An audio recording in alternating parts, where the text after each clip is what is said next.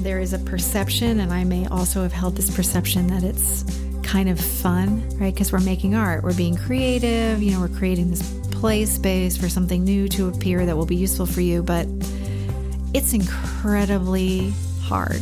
It's really hard to hear so many painful stories, but it's particularly hard to know that people have experienced such awful things. And the magnitude of that, like how many people have, because I'm just one therapist and I know everybody who does this work has that experience.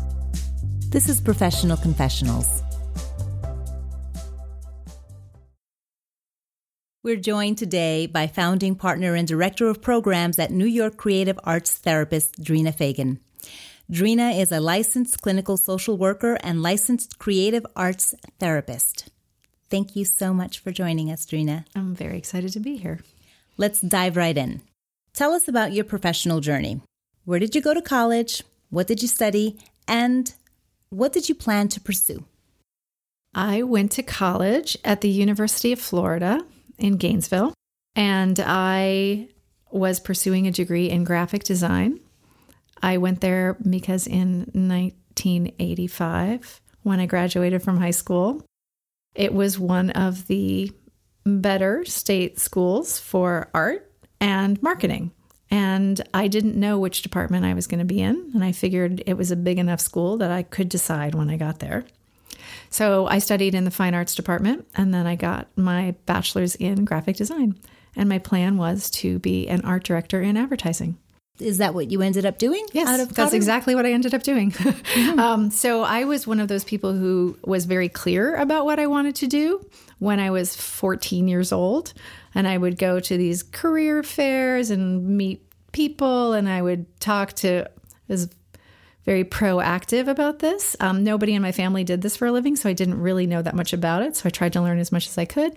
And I was an artist. I liked to draw, and I was always the person who made the posters for homecoming and the invitation for prom. And I was the yearbook editor. So it seemed like a natural fit, possibly a way to make money. I was very practical. I didn't want to be an artist, artist. I was like, oh, that would be irresponsible. I don't necessarily believe that now, but that was my mindset back then. Yeah, so I went right for what I wanted and I did it for a while, but I as my introduction belied, I am not still doing it. So that's interesting. So, two questions for you. Did your parents influence your choice at all? No. No, no mm-hmm. input. They said, Drina, do whatever you want. Yeah. The only person I recall, two people I recall trying to influence my decision.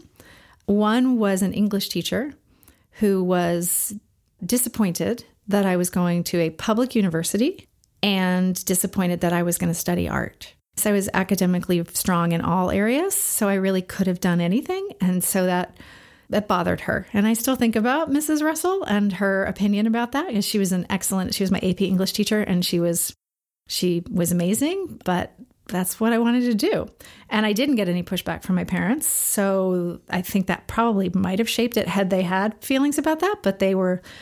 My dad always said, you know, do what you love love what you do. And um, so I took that fully to heart, like they were accepting of that. And then the other person, interestingly enough, was when I was in college, my freshman year, I took economics. So I went to a big university, not an art school, because I did like all those other things, even though I wasn't going to be them. I guess I did really well in my economics 101 class, which was like 500 people at the University of Florida, but I think I did really well. They actually reached out to me to try to get me to change my major which is like super awesome. I yeah. felt like so smart and wonderful and like, wow, the economics department wants me. And I was like, and I, you know, and I was like, well, no, I'm going to major in art. I wonder if they're telling that story somewhere. Is art the opposite of economics? It, it, kind of feels like it is. Yeah. Yeah. And now I'm somewhere completely different than either of those. So if it was a triangle or however many sides to the shape of career choices, you know, now I'm in a helping profession. So they all feel very different. Mm-hmm. So what led to the shift? Well, I, so I worked in advertising. I moved to Los Angeles from Florida, and I and I worked in advertising for about seven years. And actually precipitated my decision. Uh, well, I turned 30 and I wasn't settled down and I didn't have a, a long term boyfriend or at that moment. And uh, I decided I wanted to, before life caught up with me in some other way, I decided to take a trip around the world.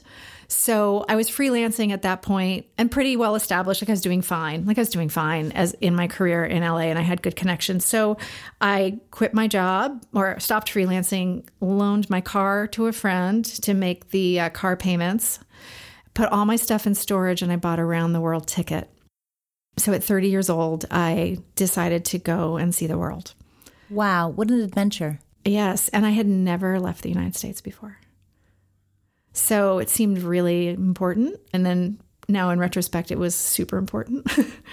so while I was away, which was, I did it, was going to do it for 12 months. I made it nine months. That's pretty good. And uh, when I came back, everything about LA and commercialism and advertising, like I just suddenly, it didn't seem to align with who I was and I didn't know what did align with it. I just knew that wasn't it. That was just now how I made my living, and I wasn't sure I wanted to do it anymore.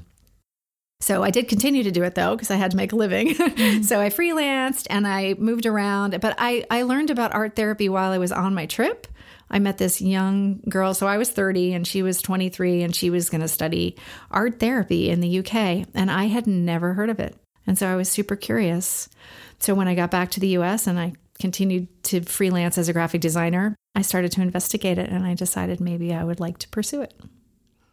So, what was the internal shift that led you to no longer being certain that you were a match with your then current profession? I, I think it was twofold on my trip. So, nine months is a long time to be out of your regular life. And the first month and a half, so I started in the South Pacific. So I was in New Zealand and Australia. And the first month and a half, I found that, you know, I'd be at these hostels and talking to people. And I was generally one of the older people. People don't wait till 30 usually to do the backpacking around the world. It's me and all the 21 year old, 19 year old Israelis uh, and Australians, which was pretty awesome, actually, uh, Germans too.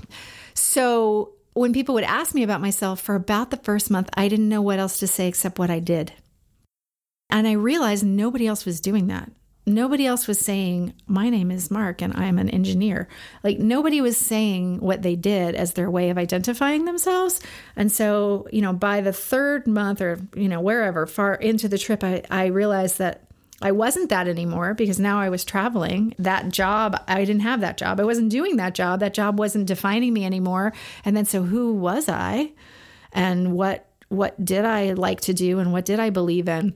And I didn't try to find that answer. I wasn't on like a who am I journey. It just sort of was like shedding the fact that who you are is what you do, mm-hmm. purely what you do. So when I did get back to the US, I realized that there were parts of my job that did not align with who I felt like I was. I wasn't someone who bought things. I'm not a big shopper. I don't consume a lot. I have the least amount of shoes of any woman in LA, I'm sure. Mm-hmm. And I, it was, it sort of didn't match. I was like, my whole job is to sell things to people, which not all graphic designers, that has to be your job. But my particular category in advertising was selling things. So it, that just felt like such a misalignment that I didn't really want to do it anymore. And then just the culture shock of being back in a place where there's so much, there's everything. And I had been to places where there was nothing and people seemed so happy. Um, so there was some kind of shift there too, where like, you know, I'm in this village in Thailand where the beach is beautiful and the food is great, of course, all those things, but like there's kind of nothing else here. And everybody is smiling. And I don't think they're just smiling to make the tourists happy, you know, like, so so those those were the those were the those were the things. So I came back and and I actually ended up needing to abandon LA in some way. So I took a freelance job in Vermont. I was like, that'll be different, and and that was really that really changed my view of things too. So I was in. I mean, Vermont's another. Well, we're in New York, but when you're from Florida and you've lived in LA, Vermont might as well be another country. So, at what point did you start to make the shift into your current profession? So, then I was in Vermont for a bit and surviving my first winter ever in my whole life at 31 years old. And then we would, that's close enough to New York that we were visiting New York City, and I had been researching art therapy master's programs. So I was like, well, you know what? I'm not really working now. I'm just sort of like, I'm just cobbling together things, which when you are, as a graphic designer, then and even now, I will always be able to have some kind of work. Someone always needs design services in some capacity. So that's kind of a wonderful thing I have in my, my back pocket always is like if you need a newsletter, I can typeset it for you. So I was looking at programs and we were going to New York a lot. And I was like, well, you know what? What the heck? I should apply to a school in New York and move to New York. Like this is perfect. I mean, I'm, I have no no obligation anywhere. So it was really very free too. Like I wasn't I was in I was financially independent in that I was paying my own way. All the work I was doing I was paying my own way. I was even substitute school teaching in Vermont a bit. Like just it was kind of any interesting thing I could find and I, yeah, so I applied and I got into Pratt in Brooklyn and I moved to New York City 2 weeks before school started in 1999. I had no idea what I was getting myself into. Student housing or an apartment? Oh no, I was 32. No, uh, yeah, an apartment. They don't offer. They don't offer student housing to. I don't know. Maybe I didn't. I didn't want. You aged out. I, I, was. I did not even explore student housing. I didn't move to New York to live in student housing. Um, uh, no, I actually then my two roommate, one of my roommate in Vermont and one of her friends decided that moving to New York sounded really awesome. So they both managed to get themselves jobs in their specific fields they worked in really easily. And so we all got an apartment together, uh, split a two bedroom apartment with three of us on the Upper West Side. Yeah. So, like a whole new thing, like a literally a whole new chapter. So then you you commuted and you you went to Pratt and then after how long of the program? It's 2 years master's programs in mental health or therapy kinds of degrees are generally 2 years. Mm-hmm. And so it was it was a 2 year intensive program and my work was was my internships. You have to do field work, so I was working in a pretty difficult setting in deep and sort of a scary part of Brooklyn, East New York. It's not as scary anymore.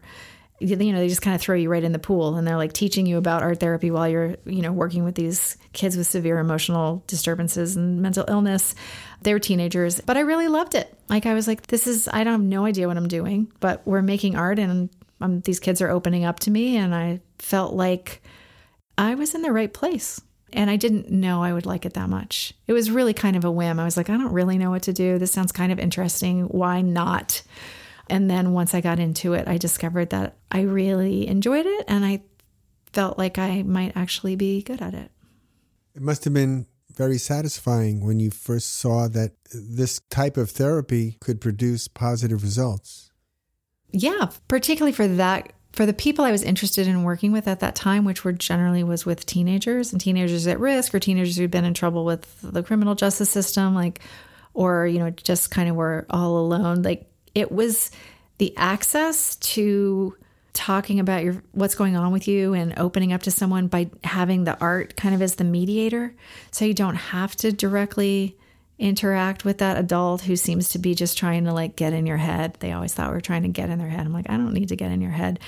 You need to get in your head. Mm-hmm. so, you know, finding a way to facilitate that. Plus, it was just a lot of growth for me to have these really intimate relationships with people uh, that was different from any kind of intimate relationship I'd ever had. So that felt good to me too. So it wasn't just that they were getting something out of it. I mean, I have to admit that I was getting something out of it as well. What about your personality makes this a good fit for you? What combination of attributes? I'm not really sure. I, I think it's only in the last five years that I've really fully integrated that this is who what I do. I'm not sure that my if any of my clients are listening, they're going to be happy to hear that. But um, uh, that I don't feel like my personality is a therapist personality whatever that means, right? Whatever our associations are to, you know, like Dr. Melfi on Sopranos or whatever place you've seen it. And I hadn't even had that much exposure to therapists. So there would just sort of be these moments where I would think, what is it about me that's making this person feel safe and comfortable? I mean, obviously, I've gone to school. I went to school again and got another master's degree. So I know what I'm doing. So there's that part. But to answer your question about what parts of my personality, I'm not entirely clear because I do like to be the center of attention sometimes. I like teaching, which means you're kind of on stage. So there's, you know, when you're when you're in the role and you're listening to someone and you're helping them in a therapeutic way, you're not the center of attention. And so it's I think I just maybe I haven't even really figured this out, but I think the parts of my personality are that I do really deeply care about a lot of things. And when I sit with somebody one on one and we have that intimacy and they're talking to me, I feel so privileged to listen to their story. And if all I'm doing is just supporting them in that story and not offering more than that, which is often plenty, that I can do that and that I like it. Like, I like that. I like hearing your story and I like finding something about every single person that I appreciate. Like I can honestly say that I like everyone I work with. And in the world at large, maybe they're not liked. Like that's, you know, kind of part of that dynamic. And so I guess part of my personality is to see the good in people. That sounds right. Oh, and you also have a really easygoing way about you and like a calming presence, and you're just very accepting. I mean, that's my experience of you anyway. Thank you. I have had other people tell me that, and it is, I think this is not an unusual experience. I think other people have this experience of themselves and how other people observe them because I, I don't, I feel calm and easygoing, but I don't, I don't see that part that makes it seem like I would be easy to talk to. and so, I mean, I know it's in me because I've been doing it now for 20 years, but, but it still, it still feels kind of foreign. Well, do you put yourself in a certain frame of mind? Are you, acting a certain way? Do you adjust your behavior when you're having a session? Yeah, good question. I'm um, mostly no. I'm not. I'm I am me in the session, but I am not the focus of the session. So that's the difference. That's the difference that I suppose when you say that's how you experience me, because I feel like when I encounter someone socially, I'm going to be more, you know, sort of like, hey, look at me. Versus in that session, I'm going to be pulled back and and be present for somebody else fully. So, but maybe I'm underestimating my, underestimating myself in in my interactions socially as well. In a way, we're we're doing that what you're speaking about in some aspects of, of that right now. Yeah, yeah, right, exactly. It's t- it's listening, asking a question, and then listening, and then not telling me how to answer it, or telling me what to do. Mm-hmm. Just telling her what to do. Suggesting.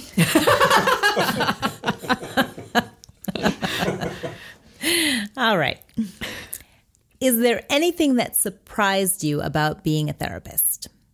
Yes, several things.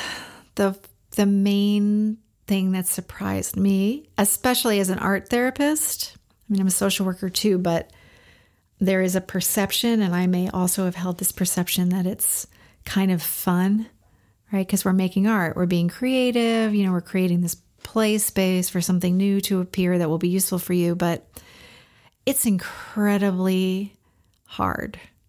It's really hard to hear so many painful stories, but it's particularly hard to know that there's so many people have experienced such awful things and the magnitude of that like how many people have because I'm just one therapist and I know everybody who does this work has that experience. So so that surprised me that it would be so emotionally taxing. But then the flip side is I'm also surprised by how much I learn from my clients and how much so in turn how what I receive from it and you know keeping in mind that's a secondary thing that's not my primary agenda, but but watching how somebody else untangles the the problem that they're facing without me telling them what to do, which is really not my job. Then like hearing them say that and going, "Well, that's a that's a great idea." Mm-hmm. right? Like that like it is so expansive.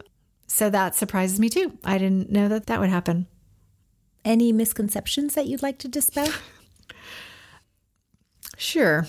Maybe yes. one yeah. or two. well, I think the you know the art therapy one I guess is the one I'll I'll go I'll go for that one first. You know, the assumption again that it is fun. If I tell people at a party that I'm an art therapist, they often say, "Oh, Oh, that sounds great. You must love kids. And that sounds so fun. And so I, I don't work with kids very much. I do work with kids sometimes. I worked with them more in earlier in my career. I mostly work with adults and teenagers. So that's already not how it is. Uh, and then the fun part, right? Like it's creative and it's interesting and it's dynamic. I wouldn't say it's fun though, you know. And uh, and then also the perception that it's not a legitimate therapy. That's a big one. I think it's also it's maybe more problematic within the field of mental health than outside. I think there's a lot of silos in mental health. The marriage and family therapists and the art therapists and the psychologists and the psychiatrists and they all are like holding their territory. But really the lines are so blurry between what all of us do and we just have our individual ways of offering people an opportunity to do it the way they want to do it. Um, and i think you know that's sort of the mission of the company that i that i co-own is that we want to provide a space for people who want this kind of therapy so that they can have it. So if you know that this will fit you and that you will probably make better progress if it's in a creative venue with people who understand creative processes, then you should be able to choose that. Do you come across patients that are true artists that produce wonderful works? Yeah, we are based in Brooklyn, so I've worked with a couple of artists who are professional, established, you know, have art in galleries, artists. So they make a living with their art. And then with my, we have an affiliation with Pratt, so we would get frequently get art students while they're going to school who are struggling with anxiety or depression, and the, just the stressors of being in a highly competitive art school. So yeah, we definitely get artists, and um, our practice actually has all the creative modalities now. We have music therapy and drama therapy, dance movement therapy and art therapy. So we, you know, sometimes we'll get an artist, a visual artist who comes in and when they discover we have all those, they're like, well, hmm, maybe I'd like to try drama therapy. You know, so they have that, they don't want to go to the thing that's already their area of expertise, but they want to use their creativity to make some personal discoveries in a different way. So that's always nice. But yeah, we definitely get people who know how to make things. When I first heard of art therapy, I thought of young kids finger painting. Mm-hmm. I'm sure that's what a lot of people think of. People also have the perception from like those detective shows, like CSI, or I don't know any the names of those shows, but um, uh, where the art therapist will come in and they have a drawing from the child who witnessed a thing, and then they're all analyzing it right there, which mm-hmm. you, by the way, can't really do. That's so, yeah. So I think that, you know, there's not a lot of exposure to it for people, and it is a natural way to work with kids. So, you know, I'm, I'm not upset that that's what people perceive it to be, but it is so much more than that. Mm-hmm. Well, I think it's for me. It's wonderful to discover what it really is. It's it sounds amazing. Does it make you want to come? Mm-hmm. We're gonna sign him up. Yeah. Share a little bit more about the other therapies, the the drama, the dance. You, you mentioned something else. Music. Music. What does that entail? I mean, I've never even heard, I mean, I've heard of the art therapy as, you know, mm-hmm. visual, but I, I wasn't familiar with the other three. So, though all of those therapies are considered creative arts therapies in New York, so we're all licensed under the same license, which is LCAT, licensed creative arts therapist, but we all do have our specific areas of study. And so, what we all have in common is that we're bringing the creative process into the therapy space to help dislodge, move, uncover, discover new solutions and insights into the things that are bringing you to therapy in the first place. So that that we all have in common. And so the difference is in exactly how we do it. So the visual art, we're making something and then we can step back and take a look at it, uh, examine it, wonder about it, hate it, throw it away, love it, catch on a fire, whatever, right? You have this object. The other ones, on the other hand, there is no object to do. So they tend to be what are called more embodied therapies. So you're going to be really like almost more emotionally, somatically living the experience. But there's various ways that you can do that. So in drama therapy, you might, which is different from psychodrama, psychodrama where you're actually acting out your own family, like here's a chair, yell at your dad. That drama therapists may do that, but drama therapy is much more about metaphor and creativity than just reenacting and playing out real life scenarios. And that's not to be dismissive. Psychodrama is fantastic. It's just that it's uh, it's a little bit different. So with drama therapy, you might find metaphors or ways or even scripts like, oh, let's find a play that sort of aligns with the issues you're struggling with and let's read those lines and play those roles or let's think about the roles you play in your life and what roles do you need to, you know, if you're always playing the role of the victim, what other roles can we practice here that maybe you can then start practicing out in your life? That's a very oversimplified explanation, but the idea is that we're going to get out of our seat and we're actually going to kind of try some things out to see what it feels like to be different. If you're always quiet, what's it going to feel like to yell? You know, again, really oversimplified, but like, mm-hmm. how do we shift things? The dance movement therapy is similar in that you're not using your voice, you're using your body to key in and to communicate and to understand. And I feel like I'm not quite as well versed to, to give a full, wonderful description of that. But it can be really powerful because it's it's just you. Like you are telling your story with your own body, and there's no distance, and there's no protections, and there's no defense to kind of guard you. And I feel like music is more like the art. Music therapy and is also more well known. Have you heard it? Had you heard of that one before? No.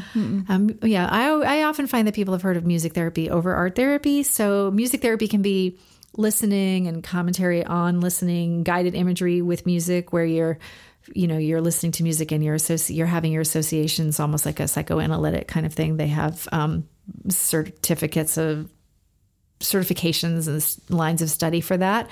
But a lot of times it's songwriting or vocalizing, but using the music again as a means to free things up and make discoveries so you can find some solutions. So, are these therapeutic improvements based upon self expression? Not necessarily. So, we we do work from a reluctant to say medical model, but we do consider what what the diagnosis is, like what somebody's coming in to solve. So, someone who's coming in because they're struggling with or newly diagnosed with ADHD versus someone who has a trauma history, like they're an abusive parents, and someone who is having a relationship problem, and someone who's super anxious or depressed, or like so, all of those are so different. So, just coming in and expressing yourself through music may not be sufficient. So, the the intervention with the creative whichever creative piece you're choosing is designed to focus on the thing that needs the attention. So, for uh, a very depressed person who maybe holds all their feelings, that's exacerbating their depression because they don't know how to let their feelings out, then that expressive component that you described might be the ticket, like, or at least the beginning of the first ticket of a bunch of tickets. um, right like like how do we sort of dislodge the things that that are being held but that piece might be contraindicated for someone who's a trauma survivor that we don't want them to just start pouring it all out because that is how they get they are destabilized from that because that's what happens in their daily life. Everything triggers them and then everything's pouring out. So so there's you know that's why we go to school for 2 years right? It's not simply catharsis. Everyone comes in and free dances and paints whatever they want and you know just sings a song and then they're all better. And i do think maybe that goes back to the misconceptions about it because that all all that stuff feels great to do but it's not really specifically targeting the problem that someone's coming in for. Are there any aspects of it that you'd like to change if you could?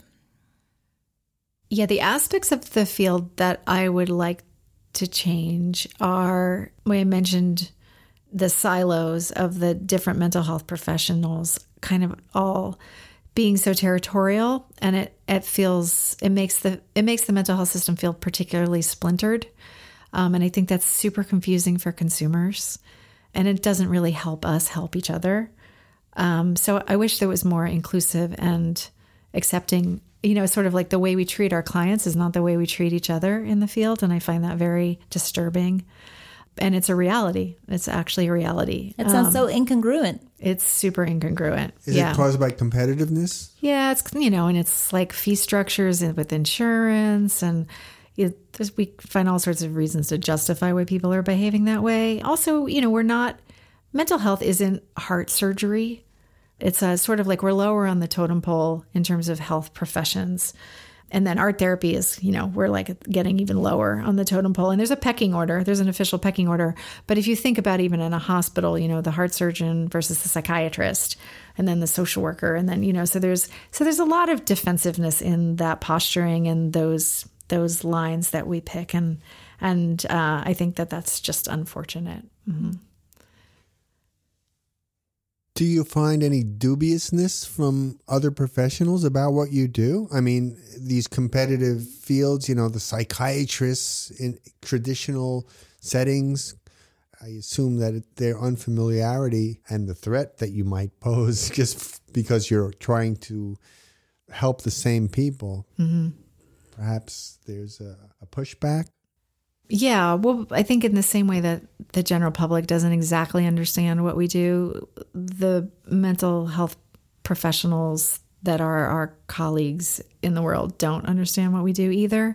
And people don't work very hard to find out if what they believe is true or not. This is a national problem, isn't it? um, so you know, I do spend, that's something I wish I could change too, because I spend so much time educating other professionals and it's exhausting because it just, it just is like I, I have to sort of mount my defense, you know, why you should send them to me and why I know what I'm doing. And, but then there's allies in the field, in those other fields too. And they're, once they get it and once they see that we are as capable and competent in the areas of our expertise as they are in theirs, then the respect is it's beautiful. Like it's like it's affirming and they refer, we cross refer and it all works great. So, you know, like there's it's just probably like a reflection of a larger world kind of way that people are not limited to the mental health community. I suppose I hold them to a higher standard, but it's, it's not necessarily fair. Your, parti- your particular facet of, of therapy, though, has more, uh, correct me if I'm wrong, more pioneering going on because it's one of the newest. Am I correct there? Um, I, no, I don't think so. Actually, I mean, we are newer, but there's a lot of really amazing new treatment approaches that are being pioneered, and and I'm very interested in them. A lot of them do have creative aspects to them, so maybe they're not specifically creative arts therapies, but they're very creative interventions. Like some really smart people are developing wonderful, effective, and now they're researching them evidence based approaches to helping people with intractable long term kinds of problems. So, you know, I mean, I want to say, yes, we're the most innovative. I think we're the most innovative in the room. I think when you're coming to the therapy session, like we're we're open to a lot more surprises and innovation in that immediate moment than maybe others are. But in terms of like the work people are doing in the mental health community, there's a lot of really great stuff happening. Mm-hmm. Were there any major obstacles you had to overcome? Besides student loans, No, that's enough. um, yeah, there were a couple. Well, one was the career change piece. So the biggest obstacle for me was really around that identity. So, you know, I told you since I was like 14 or 15, I knew I wanted to go into advertising. So when I decided at 32 not to do it anymore, it was a really big decision. And I felt like I was quitting before I, you know, got to the level. I mean, I did quit before I got to the level I imagined I would get to. Like I really beat myself up. Not, I mean, that's an overstatement, but I did always think, ah, you know, like maybe you should have gone a little longer and really hit it big before you switched gears. So so that felt like an obstacle that probably got in my way a little bit at the beginning. And then yeah, financially, like I basically was, you know, on the upswing in a career that I was doing well in and was well liked in and then I said, "Oh, I don't want to do this anymore." And so I started over in a nonprofit as a therapist that is not in New York City. Mm. So is not exactly an even trade. So the financial obstacle. And then I had student loans too. And you kind of had to pay your dues again in another field. yes, I had to pay my dues again, which on the one hand, learning the stuff was fine because I appreciated that I didn't know what I was doing and I wanted to learn from people. But on the other hand, you know, I was 34 and my bosses sometimes were much younger. And yeah, so there was sort of a sense of like, what, what, what have I done? what am I doing here? Which is why I own my own company now. so, what is your favorite aspect of your career? What do you find? I'm assuming you find it fulfilling. I think you said you did. Maybe. Um, my favorite aspect of the field. So I'm. We haven't talked about this, but I'm not. I'm not just a therapist. I do co-own a company mm. that employs other therapists. So, and our mission is to bring the creative arts therapies to as many people as possible to access that there's clinics in New York that don't have this. Like if people are on Medicaid and they want this, they have to be in, inpatient hospitalized. And there's not, I mean, it's changing. It's changing a lot. Like there's a lot more clinics that are willing to hire creative arts therapists, but it's always been the domain of the social workers.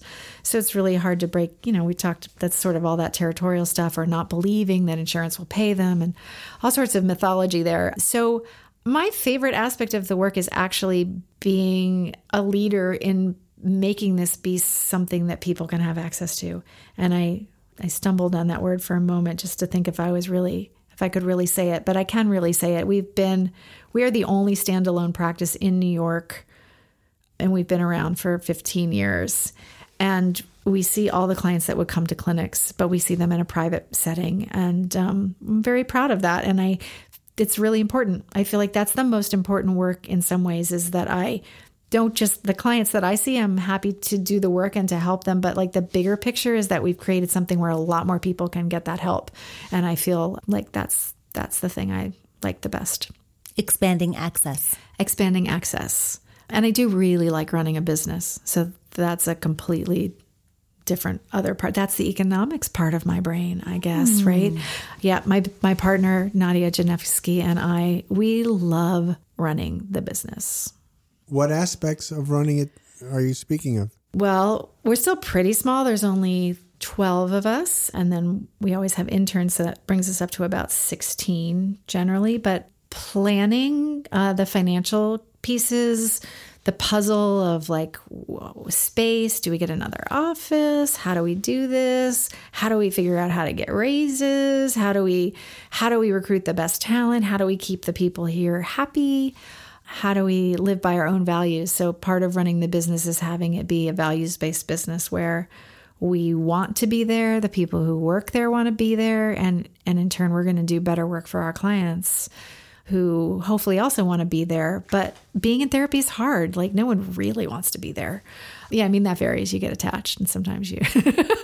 right you know but yeah all, all of it like the the numbers the planning the strategizing the we thought the aca was going to be killed uh, we like immediately had to imagine like okay well what are we going to do because that would have that would have pulled a uh, at least a third of our business away and so, you know, we didn't, we only panicked for a little while, but we're like, okay, well, whatever. We're going to just like, this is part of running the business that's fun is like, we're going to figure it out. Like if, if they, if they pull that, then we'll figure it out and so it's still creative, right? I mean, mm-hmm. it's still still being creative and uh, responsive. Mm-hmm. Proudest moments, biggest disappointments. I think proudest moments are hard, but I'm going to just give an example of one that popped in my head.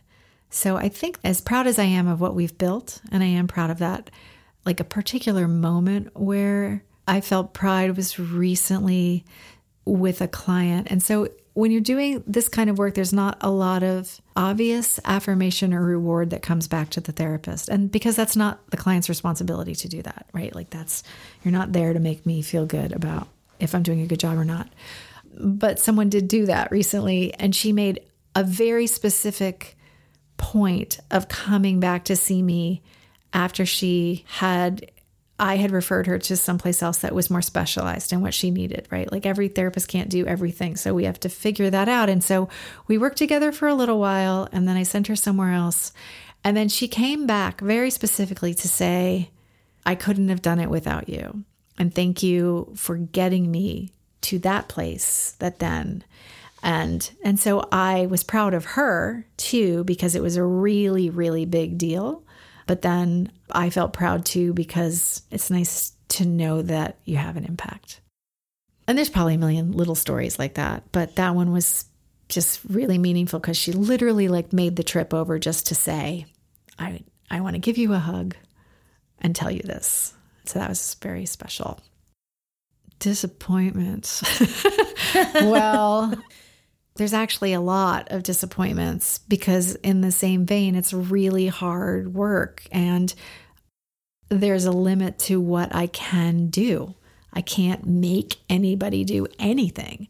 And so there's the disappointments where the investment in the relationship and caring and working so hard and then watching really just sort of it's I guess it's almost like parenting. Just be careful of that as an analogy, but you're you're doing the best you can to offer and support and then ultimately it's up to the person to do what they're going to do and it's hard to watch sometimes when things go badly. So I think there's always a lot of little disappointments, but it's just it's disappointment in myself that I couldn't do it. It's not really that I'm disappointed in them. It's that I'm disappointed that I couldn't figure out how to crack that and like get there to be movement into a more healthy pattern or behavior. At the same time, you can lead someone towards a solution, but you can't you can't force anyone to take action. Yeah, well, so, but I, but my solution isn't always their solution, right? So yeah. that's you know watching it. There's so many landmines. Like you're always watching out for like, well, what this is what seems like what you should do, but really they have to come to the solution of what they're going to do. And and sometimes I'm wrong. Like actually, the woman who came back to thank me, I thought I didn't know that that it was going that well. Like I really thought I like that there was going to be a much a, a, different trajectory. So she made all of her choices, but she was uh, suggesting that I had given her the base she needed to make those choices. But yes, I appreciate you offering that like, you know, there's only so much we can do, but there is still right. Well, there is. There's only so much we can do. So you just I guess the disappointment is in recognizing that I can't help everybody. Do you go home with patient problems still running through your head? Not so much anymore. Therapist burnout and vicarious trauma are uh, important topics that I actually do a lot of training and professional training and um, workshops and presentations on. Uh, so, in doing that, I've reinforced to myself hundreds of times every time I tell other people how to do it, you know, how you have to set healthy boundaries and you have to have gratitude for what you're able to do and then you have to step away. Really recognizing that you're powerless to you're powerless to get people to do other things and you've done the best you can right? Like so you know there's a high rate of burnout in our field which maybe explains some of that other competitiveness too. It's like it's hard to feel effective in mental health. It's really hard. And some people will always be struggling or coping or doing the best they can with their mental health issues and that will be it. Like that will be their baseline is maybe not where they want it to be but it's just that's where that's where we're going to be. So yeah it, i don't take it home so much. Sometimes there's occasionally there will be a new case that's like maybe it's rolling through the courts and there's abuse and all sorts of things and it's sort of those like i might carry home or they'll surprise me and show up in a dream. But for the most part i'm i'm pretty good at walking out the door and turning it off. Knowing what you know now is there anything that you do differently? No didn't think so. What advice would you give someone who is considering a similar path? Go to your own therapy first. It's really important that you know what it's like to sit on the other side. Graduate schools aren't allowed to tell you to go to therapy, but they try to tell you in every way they can legally. but it's really important to understand what the experience is like before deciding you're going to be the person doing that work. So that's the biggest piece of advice I would give know what it is before you decide to do it. The second is make sure you have a really good support system, people that you trust, that you can share things with, because that will be the way to mitigate the vicarious trauma and the impact of hearing everybody's stories is knowing you have yourself in a secure place. So those two things go hand in hand. So if you're in your own therapy, then you're reflecting on your own strengths and resilience, and then you have your support system, and then you're kind of ready to be able to do the work. But if you go into the work and it feels like kind of your life is pretty topsy turvy, it's very hard to, to do the work if, like, to meet someone in their topsy turvy while you're in your topsy turvy. That's fascinating. I, I never would have thought of that as being a recommended course of action. See kind of on the front lines what that's like. So, how do you get into this field of creative arts therapy? You have to first get an undergraduate degree in, it doesn't matter that much what you get it in, but you will need prerequisites in psychology and you'll need prerequisites in whatever the creative modality is. A lot of people who go into drama therapy and music therapy, their bachelors were in theater or music specifically, and then they, and I suppose art therapy as well. I mean, that's what I was, right? I was a graphic designer with fine arts degree, and I didn't have any of the psych prerequisites. So I actually had to take all of those before I applied to grad school. But you don't need to study it in undergrad. You can get all sort of gather all the pieces major in what you want to major in, but just you you need those core pieces. And then the different modalities require different things. You have to submit an art portfolio for art therapy. You have to for music therapy, you have to be able to play piano and guitar. Um, some people don't know how to play both of those, even though they're musicians. They might have been like, you know, they played the flute, and so they have to get themselves caught up and be able to do that and drama therapy. I think they have an audition for that. And I don't know what dance movement therapy has. But you don't, and this is speaking on the art side, you don't have to be good. You just need to be proficient in all the materials that you would be offering to your clients because it's not just drawing therapy. So, like all the clay or sculpture or anything you're going to do, you need to have an understanding of how you can offer that. And I suspect that for drama therapy and music therapy, you know, you need to have a level of proficiency, but you don't need to be stellar. But you do need to have some of that in you. You can't just be like, oh, you know, I like to doodle. You know, you definitely are going to have to have a sculpture class and a painting class and a drawing class and then a developmental psych class and a couple of those things. Um, so, and then you have to get a master's degree to do any of them. So that's no place in the US can you do it without a master's degree.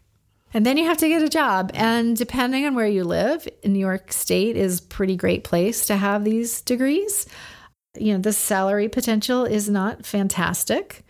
Uh, but I think that's pretty common in mental health. If you're going to stay in nonprofits or you're going to work in clinics, or even if you open your own practice, if you decide, like we did, that you're going to accept insurance and be very inclusive and try to, you know, that that's going to cap, you're capped at what what an insurance company is going to pay you. So, you know, you have to be thoughtful that this is really what you want to do, but there's definitely work. I I met somebody recently whose child had just majored in got their masters in music therapy and then they didn't get a job right away and they felt like that meant that they needed to go get another degree, so they went back for their mental health counselor degree and and I was sad to hear that because I was like, well, maybe you just needed to keep going, try a little more, you know, because there are there is work is there anything that you've always wanted to do or achieve that you haven't yet? Yes. So many things, actually. But I really, really want to be a painter. Yeah. And I don't know exactly what that means, but I think what it means is I have to paint a lot more and like to really produce artwork. I make a lot of art all the time. I'm famous for being like the fastest art- artist in the wild west here like i i can make i make things in an hour like everything's done in an hour but i really haven't achieved like focused work on significant pieces of art and i would like to do that one day what do you mean by significant pieces of art like not one hour sketches like deciding there's a that i have something to say and then i'm going to make a painting about it and then I'm going to think about what goes in that painting and I'm going to work a lot of hours on it and and then I'm going to show it to people. uh-huh. Yeah, I've never done that. I just think that there's a particular part of me that I haven't I haven't accessed and I haven't practiced to be that sort of determined, focused creator of art and I do really love making things. And so I think that the piece, and this why it feels like it's a third act, right? So graphic designer, art therapist. I think it needs to not be commercially driven. And I am a business person, entrepreneur, kind of by default. And so I think that part has to be removed for me to make things that are meaningful and beautiful or ugly or whatever they're going to supposed to be and that it's not about selling them and it's not about anything except producing that that work and i don't know how to do it yet All right. Thank you. Thank you, Drina. Yes, thank you so much. thanks it's a pleasure Thanks for listening. To hear more and subscribe, visit our website, professionalconfessionals.com. You can find Professional Confessionals on Apple Podcasts, Spotify, Google Play, or wherever you listen to podcasts.